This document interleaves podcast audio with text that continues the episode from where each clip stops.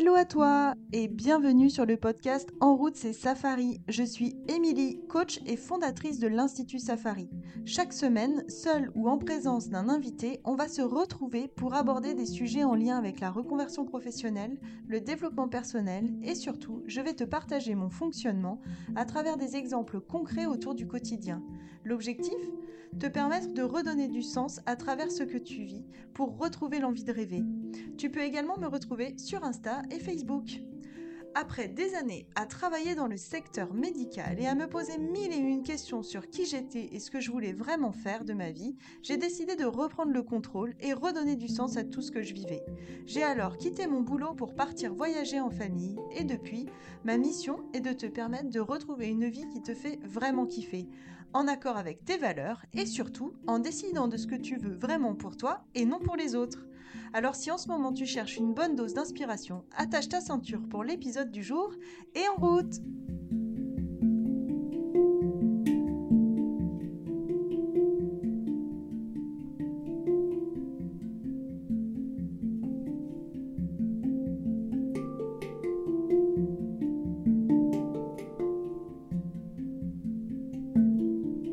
Hello hello, je suis ravie de vous retrouver pour l'épisode du jour. J'espère que vous allez bien, que vous êtes en pleine forme. Ça y est, le printemps a frappé à la fenêtre. D'où l'épisode du jour, en tout cas le sujet du jour qui m'est venu un dimanche matin en allant me, me balader. Enfin j'aime bien le dimanche matin, donner à manger à mon chien et filer à travers champs. Et ce dimanche-là, en me baladant, j'ai commencé à observer vraiment la nature qui reprenait vie.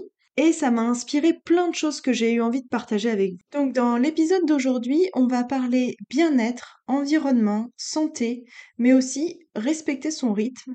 Mais pas seulement. On va aussi parler de tous les mots MAUX, de toutes les maladies, de tous les petits bobos qui arrivent à la suite d'un état d'être psychique. Je m'explique. Comme vous le savez, j'accompagne dans mon travail au quotidien des personnes en burn-out, des personnes qui perdent leur identité parce qu'elles ne savent plus qui elles sont, parce qu'elles ont perdu leur travail, parce qu'elles ne savent plus vers quoi elles veulent se rediriger. Donc tous ces sujets-là ont beaucoup d'importance pour moi car je cherche toujours à réfléchir en fonction de ce que peut ressentir la personne. Et cette promenade m'a vraiment inspiré plein de choses. Par exemple, cette phrase Le ciel ordonne et la terre exécute. Cette phrase, moi, elle résonne beaucoup. Qu'est-ce que ça veut dire à votre avis? Si on observe bien, tout ce qui se passe sur terre est déterminé par ce qui se passe dans le ciel. Le jour est déterminé par la présence du soleil, la nuit par la présence de la lune.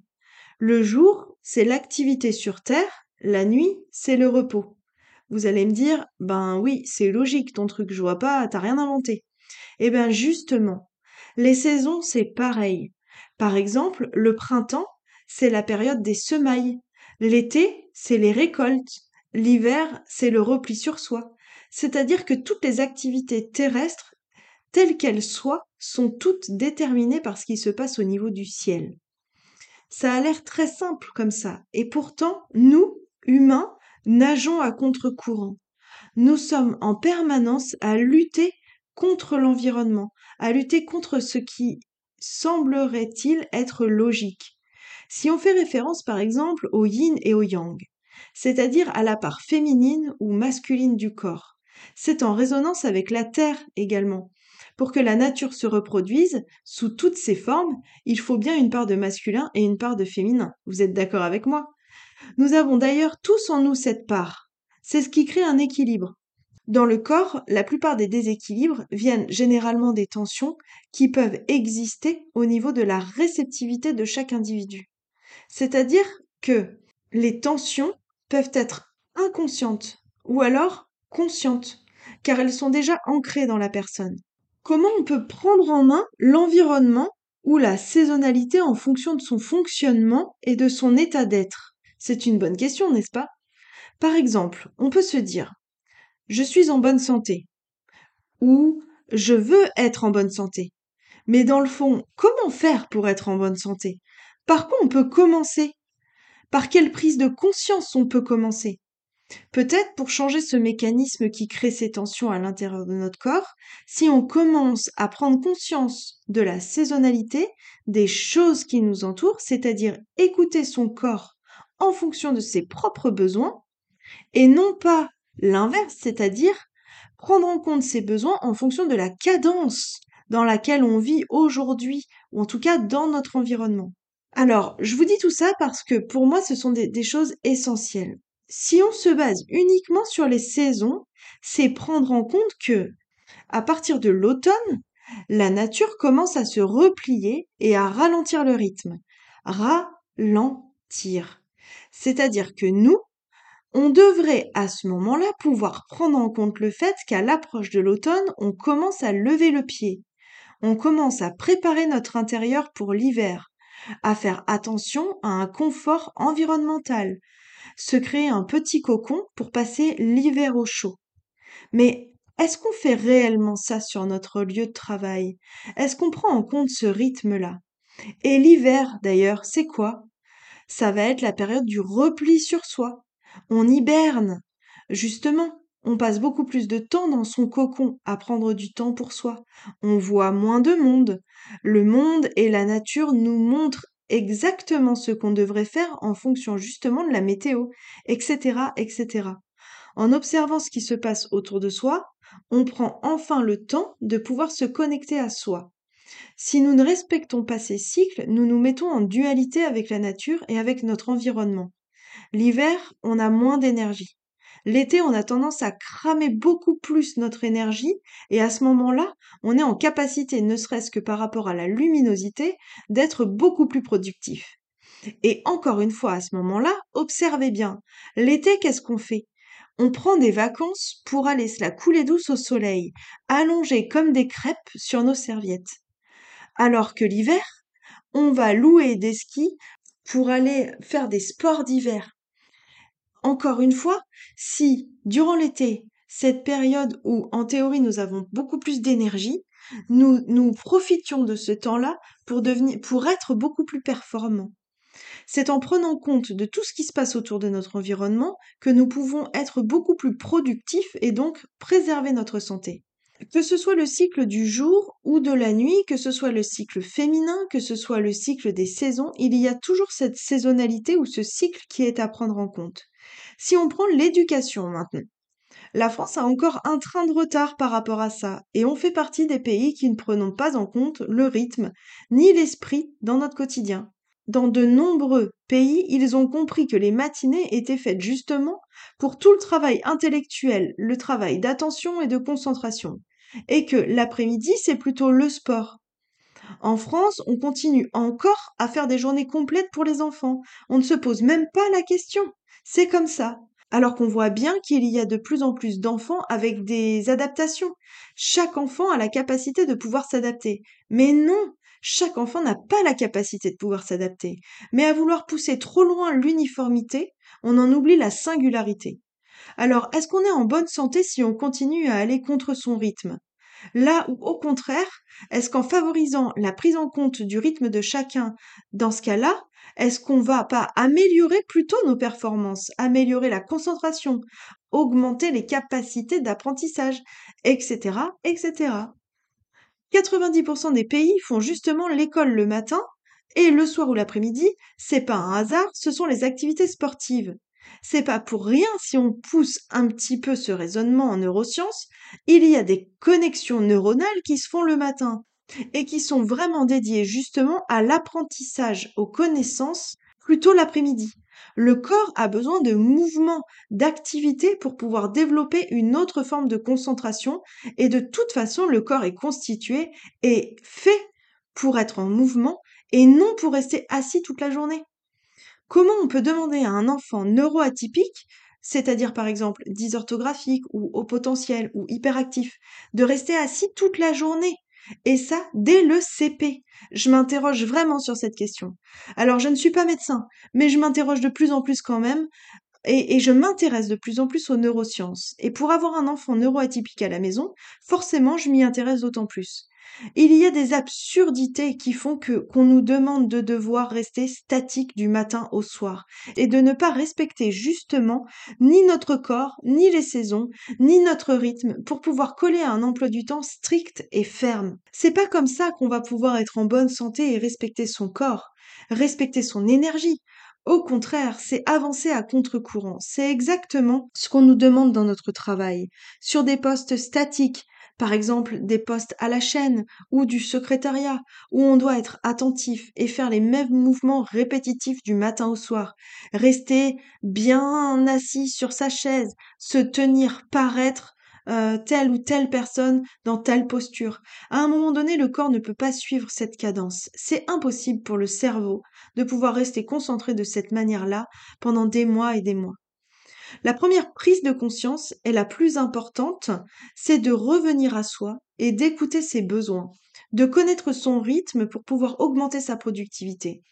Il y a des personnes qui sont plutôt du matin, des personnes qui sont plutôt du soir. Ça fait partie d'un fonctionnement qu'on devrait tous, à un moment donné, apprendre, ou en tout cas faire justement ces exercices à l'école pour savoir comment on fonctionne.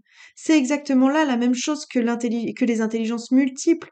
Êtes-vous plutôt auditif, visuel, kinesthésique? D'ailleurs, est-ce que vous connaissez ces différents types d'intelligence? À partir du moment où on a compris comment on fonctionnait avec cette méthode d'apprentissage, on devient beaucoup plus à l'aise dans ce qu'on entreprend et dans ce qu'on apprend. Si on fait le lien avec la nature, si on fait du lien avec la nourriture, c'est exactement la même chose. On est obligé de prendre en compte les saisons pour pouvoir avoir les bonnes vitamines, les bons nutriments, en fonction des aliments qu'on va manger. C'est pas logique de manger des crudités l'hiver et de manger des plats plutôt gras l'été. C'est la même manière que vouloir boire froid l'été et de boire très chaud l'hiver. Ça vient créer un dysfonctionnement à l'intérieur de notre corps. Si on boit glacé l'été, ça vient par exemple créer un choc thermique à l'intérieur de l'estomac, ce qui oblige les organes, comme l'intestin grêle et l'estomac, à faire remonter en température le corps, alors que justement, l'été, on a besoin de faire baisser la température corporelle.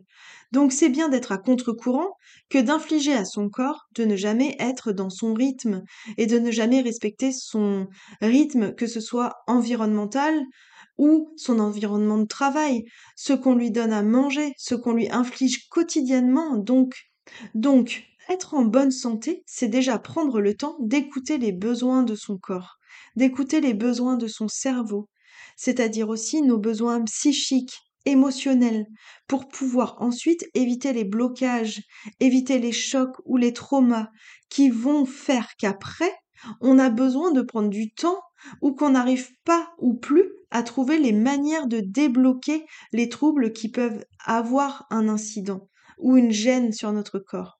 En tout cas, c'est ce qui peut parfois déclencher des maladies ou un début de gêne. Par exemple, si on prend l'estomac et l'ulcère, il est bien connu qu'un événement qu'on rumine peut nous couper l'appétit ou nous faire mal au ventre. Notre corps nous parle si on prend simplement le temps de l'écouter. Si vous passez votre journée à ronger votre frein, à vous angoisser, cela va créer des tensions. Si vous avez l'habitude de boire des boissons sucrées ou pétillantes, des sodas ou ce qui va être acide, et si par-dessus on rajoute de l'anxiété, plus du stress, plus des choses qui font que vous n'êtes pas dans votre rythme, ou alors que vous avez des mots qui apparaissent. Si quotidiennement vous devez manger à midi pile alors que vous avez plutôt faim à 14 heures, vous ne respectez pas votre rythme, vous ne respectez pas vos besoins. Alors, je dis pas que c'est facile de le respecter toujours, mais si on commençait à prendre en compte ses besoins et prendre en compte ce qu'il y a autour de nous, vous verriez que ça changerait certaines choses. Pour apprendre à définir quels sont vos besoins, je vous invite à retrouver ce qui fait sens pour vous et faire un état des lieux de ce que vous vivez aujourd'hui dans votre quotidien. Pour cela, j'ai écrit un e-book que vous pouvez télécharger gratuitement et qui va vous permettre de justement pouvoir poser les choses, refaire un état des lieux de ce que vous vivez et de commencer à pouvoir voir les choses différemment. Et peut-être même mettre en place les premiers changements qui vont vous permettre de changer vos habitudes si celles-ci ne vous conviennent plus. Vous pouvez donc télécharger cet e-book avec le lien dans le résumé de cet épisode ou sur les réseaux sociaux.